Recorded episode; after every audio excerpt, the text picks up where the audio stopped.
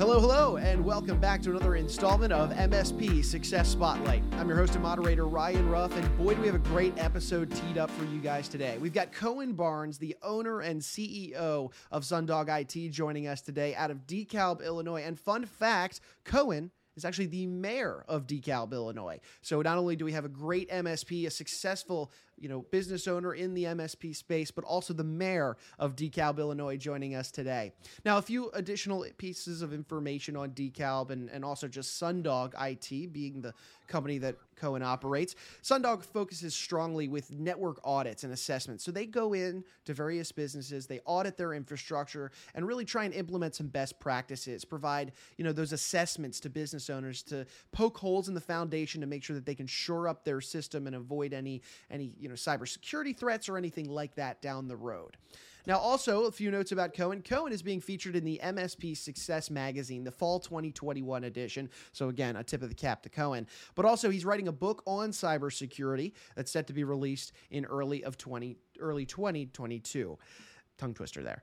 But anyway, hey, let's go ahead and bring Cohen on board to get today's conversation started. Cohen, welcome aboard from DeKalb. Good to see you. Thanks, Ryan. Glad to be here yeah, we are excited to have you aboard, and I uh, appreciate you taking you know some time away from your busy duties as not only a business owner but of course mayor of your town uh, to jump aboard with us today. Um, but hey, Absolutely. look, I think a, a, good spot, Cohen, for us to kind of get our conversation started would be to just kind of have you tell us a little bit about yourself, your company. You know, what is it that led you into the IT, the MSP space, and then of course to Sundog IT today? Yeah, you know, uh, it, it, comes back to uh, so during high school, I, I spent a lot of time, uh, some with technology, but I spent a lot of time just having fun and and and just doing a lot of crazy things. Which uh, I realized that going into college is not going to be the direction that I wanted to take. So mm-hmm. uh, I enlisted in the U.S. military at 17 years old. My parents even had to sign off on that, right? So I took off and went to become an airborne infantryman in the U.S. Army at age 17 and had just an incredible experience serving my country. And I'm going to lead into how this applies to IT service, believe me. So I spent three years uh, in, on active duty, traveling the world across uh, uh, different countries and digging around in deserts and, and again, having an amazing time. But one thing that I did the entire time was I've always been an avid reader, a voracious reader. And I remember like it was yesterday, being in the barracks and I was reading Edgar Allan Poe. And what came out of that was uh, I read a line that said, A wrong is unredressed when retribution overtakes its redresser. And that was a light bulb moment for me because I didn't know what that meant. But Poe, that's the only way he knew how to communicate one idea. And that idea was two wrongs don't make a right. So, what that led to is at that point, I realized I wanted to do something different. I wanted to do more. I wanted to learn more. And so I realized that, you know what, I'll finish my tour. I was discharged honorably, went and uh, went to university, and my goal was to become an English major. Now, what does that have to do with IT service and support, right? But deconstructing a work of fiction from a troubleshooting perspective is very similar to problem solving when it comes to technology. So here I am at university. I'm going through, I'm getting my degree in English, and I had my first computer. I started playing computer games, and that led to uh, friends starting to ask me to help fix their computer, and one thing led to another, and I realized that uh, technology was was my passion, my absolute love, and I'm an absolute believer in finish what you start. Right, so I completed my degree in English, but I instantly, after graduation, went and worked for a high tech firm, and it was great. I was exposed to all kinds of new technology, and I, I was uh, suited for it.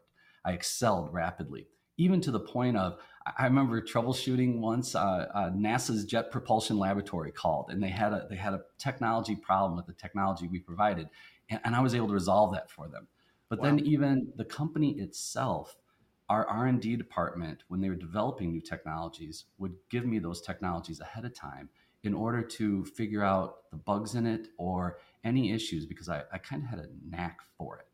So it was obvious that this was uh, what I was well suited to do. So what I did then is uh, I came across a guy who had an idea, and that idea was to become an internet service provider. And I left this awesome high tech company, right, to follow a, a thread of passion in the technology world. And I went and worked in the basement of this guy's apartment. And together, he and I built Sundog which started off as an internet service provider and then led into so many other things. So I love that story. Obviously, a long road to get to Sundog. So I one of my favorite questions that we love to ask MSPs on this show is talk to me about those those early days at Sundog. You know, go in that basement, working together to really build this company into the success story that it is today. Talk talk to me a little bit about what that what that looked like, what that felt like, how how your days were spent. I want to hear about that. Yeah, you know, uh, much like the military service piece, right? Um, and when it comes to service and, and, serving others and serving something larger than yourself, it, it, was a very similar experience, and it was one that that gives me just a lot of great reward.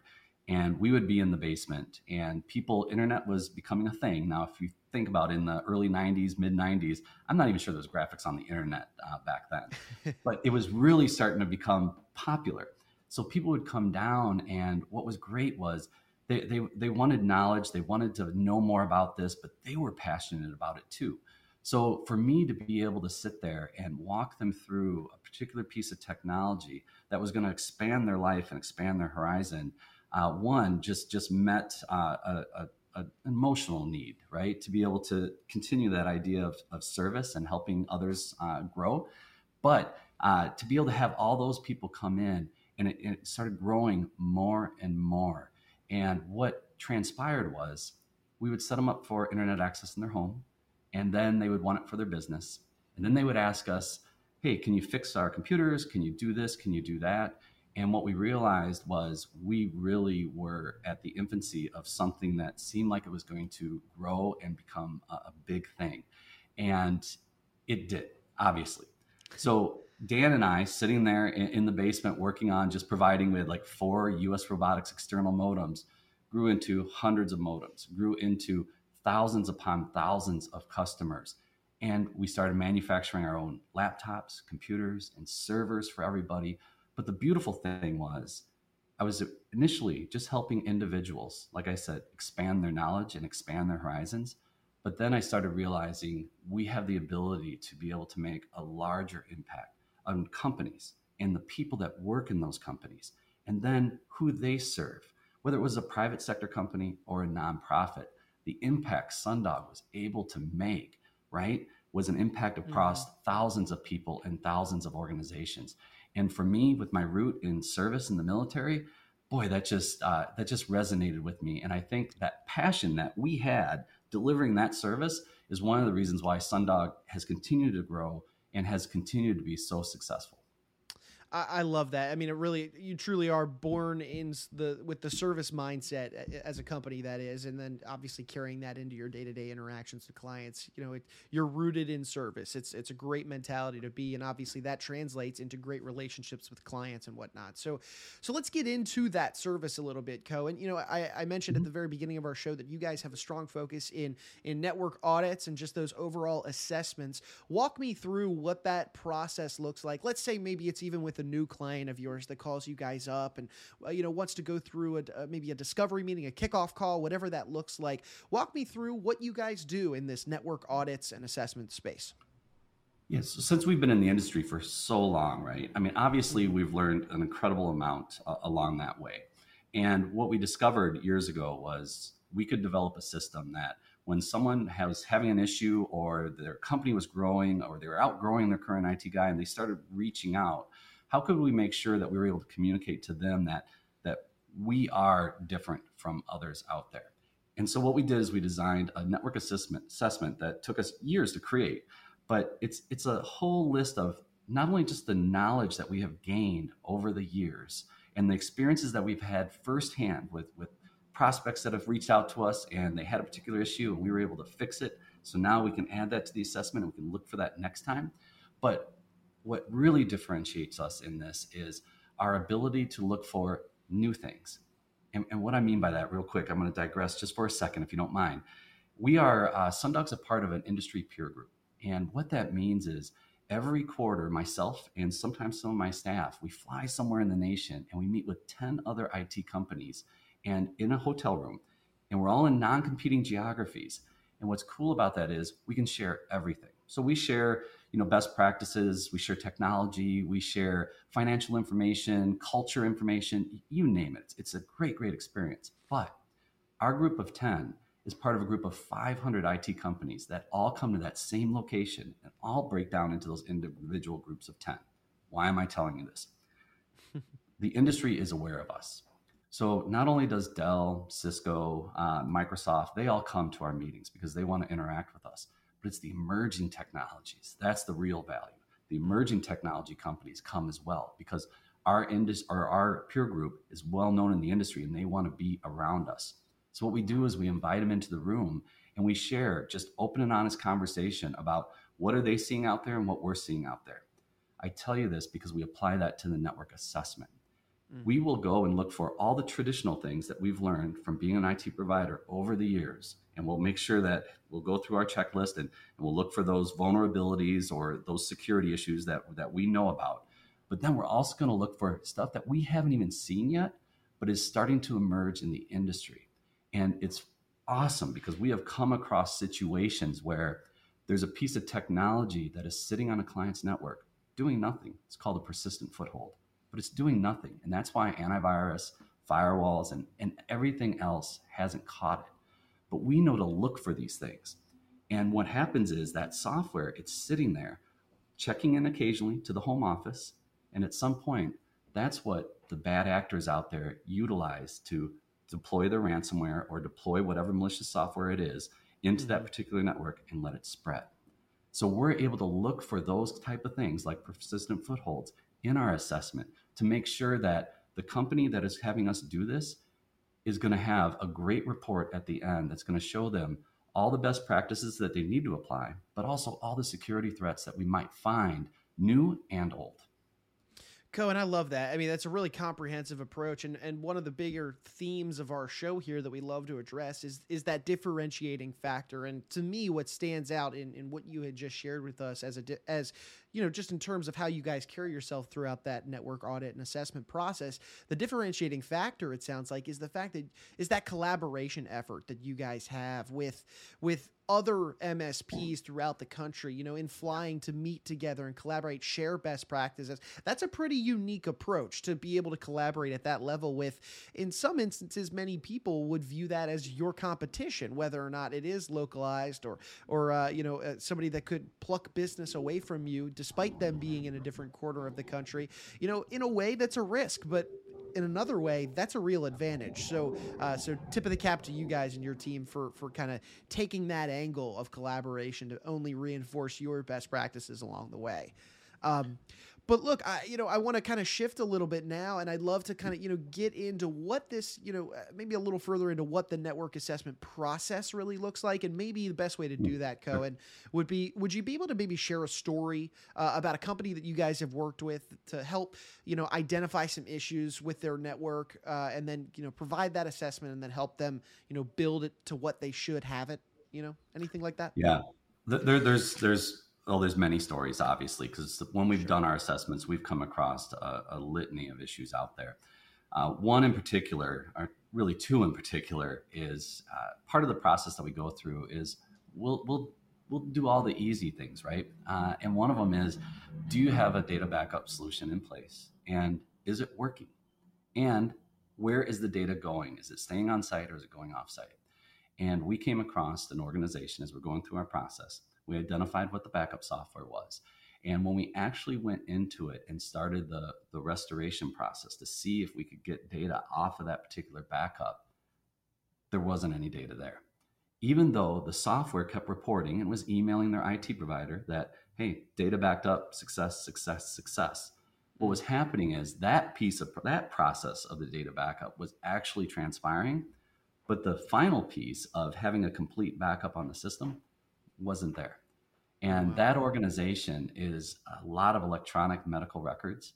And if they would have had to recreate, right, from scratch, a month's worth, six months worth, or a year's worth, in this particular instance, that could have been the thing that might have put them out of business if they would have had an event. And we know right now, from a cybersecurity standpoint, there are so many attacks happening right now that it's not a it's not a if it, it really is a when is it going to happen so Absolutely. it was awesome that we were able to discover that we were able to bring it to light and to the attention of the client and then that was ultimately what uh, triggered them to ask us to come in and remediate, and they're a client of ours today, which is cool. But then there's there's another one I, I want to share with you. Yeah, please. A client reached out, and uh, we're going through our process, and what we discovered was uh, their email had been compromised. So what that meant is someone got their username and password to their email, and this was their office manager, and the bad actor was able to log in, and what they were doing is they were watching to see what transactions were happening. And they realized that this office manager and it was great going through the, uh, the audit logs because you can see it blow by blow. But what they were doing is they were realizing that they were engaged with a client that they were doing progress billing and what the hacker did was it created a forwarding rule that anytime email came in from this their client right it would redirect it to a subfolder. And the bad actor would look at it and if it was benign like hey how was your day? it would move it back up into their inbox and mark it as unread. But what we saw is at one point, the, the, the hacker, the bad actor, sent an email to their client and said, Hey, because of COVID, we had to change our bank account number and routing number. The client responded back, okay, updated my records. Now, why COVID would have anything to do with that, right? But right. there was a lot of trust there, and it was coming from the office manager's uh, email. Mm-hmm. The hacker had that forwarded to that separate folder and deleted it we were fortunate that when we came in, we were able to see that happen because the next invoice that was going to go out was over a hundred thousand dollars in size, and wow. their client would have just wired that money to the hacker's account. So it was awesome to be able to come in, do our assessment, and stop that from happening before that transaction actually transpired. So that was a total wow. success on the part. Yeah, wow, Cohen. I mean, that's a great story. Also, so I mean, you being rooted in service how did that feel for you you know on a personal level to grow the company to what it is today and then to have meaningful interactions with clients like that where sure you're saving them not just a buck or two but you're saving them potentially the company the company's livelihood. It, like for example if in your your story you just shared if that was to keep happening and several waves of those $100,000 payments, that business might be out of business in a month or two. So, so how does that feel on a personal level, you know, to work with companies like this and make such a drastic impact? Well, I, I mentioned, uh, um, you know, I'm a veteran of the U.S. Army, and mm-hmm. so was my grandfather, my great grandfather. I mean, we have a long line of military service in our in our family, as well as my son, uh, just returned last year from uh, the war in Afghanistan. But well, that, we, that, we certainly that, thank you all for your service. Absolutely. Sure, sure. I, I appreciate that greatly. Um, but it, it's just what a lot of us just do. Mm-hmm. But what was uh, because of that, uh, obviously, like attracts like. So we have multiple veterans that work for us, including my service manager, who is currently serving as a captain in the National Guard. He's in charge of all of our service, right? So that that military mindset of of protection, right, um, and and serving something larger than yourself isn't just me. It, it, it's it's who we are as an organization. So when you ask me how did it make me feel, uh, I want to respond on how it made us feel, and us as an organization. Um, those moments when you're able to do something like that for a prospect, or when we're able to do something like that for our clients, that's what gives us uh, just an amazing amount of reward personally and and as an organization. I mean, mm-hmm. it's it's it's one of our core values is just a you know people are our priority, and uh, when those moments happen. We, we just couldn't be more excited. There's lots of virtual high fives and physical high fives that happen sure. in our office. And that is why we justify what we do and the impact we make. I love that. Well, Cohen, I know you. So you shared this story with us about that network assessment, right? But in terms of like you know a tangible item or or, or just real material speak, if you will, what should a client you know in in this this process going through this process with you guys expect after a network assessment uh, is provided to them? You know, is there a deliverable that you guys hand to them? How how does that work? Yeah, it's a uh, again process we've been developing over the years, and one thing that's important to us is simplicity. So, what we're not going to give you is a lot of geek speak, hundreds of pages, um, because that is just information that most likely would just sit on a shelf somewhere, right? And sure. since it's so important for us to make sure that we communicate what the problem is and that you really need to remediate it, we just have a four page report that it's, it's red light, yellow light, green light. And mm-hmm. we give you a cybersecurity score. So, based off of all the assessments that we do, where does your organization stand from what we see out there, right? And especially according to best practices. and we'll identify those core components like no two factor authentication is enabled on your email. That would be a red, by the way, sure. and that would greatly decrease your score. But that report that we give you, what we'll do is we'll walk through it line by line and answer any questions that prospects have about what does this mean or why why did I get a red and not a, a yellow maybe on on this particular piece. And it's mm-hmm. great because it only takes about an hour to do the presentation, but they'll have the deliverable that is in plain English on what's out there. But we're able to take the time and really explain in layman's terms that, that they can understand in order to be able to figure out what their next steps are going to be in order to remediate our discoveries. I love that. So, so Cohen, if for anybody that's been, you know, listening to this conversation, you know, hearing everything that Sundog provides, as well as, you know, just hearing how you carry yourself as a, as a, you know, an individual rooted in service and as a business owner, and they're interested in, and maybe reaching out to inquire about your your company's services, or to really just schedule a kickoff call or a discovery session. How would somebody go about doing that to really get that that conversation started? Yeah, it's it's really easy. Uh, you can reach out to us. There's zero commitment, and the easiest way you can pick up the phone and call us, or you can go to our website, sundogit.com slash assessment. And what I recommend is let's just do a quick 10 minute call. Really informal, open and honest. What are you seeing? What's your need? Why do you think you need this? Um, and if it looks like, you know what, this is a fit and we should take the time to do that, then we'll go ahead and schedule actually coming out on site and performing our network assessment. So again, you can just go to sundogit.com slash assessment or pick up the phone and give us a call.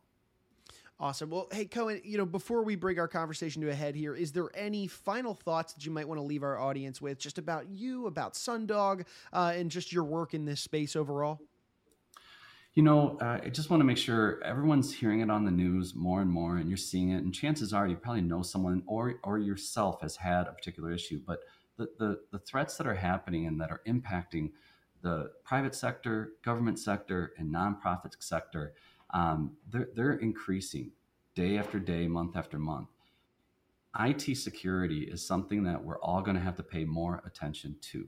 So I would highly recommend whether you think you're all set, whether you, you have a you have a guy or you have a firm taking care of you, having a third party, another set of eyes just come in, take a look at it. It's non-invasive.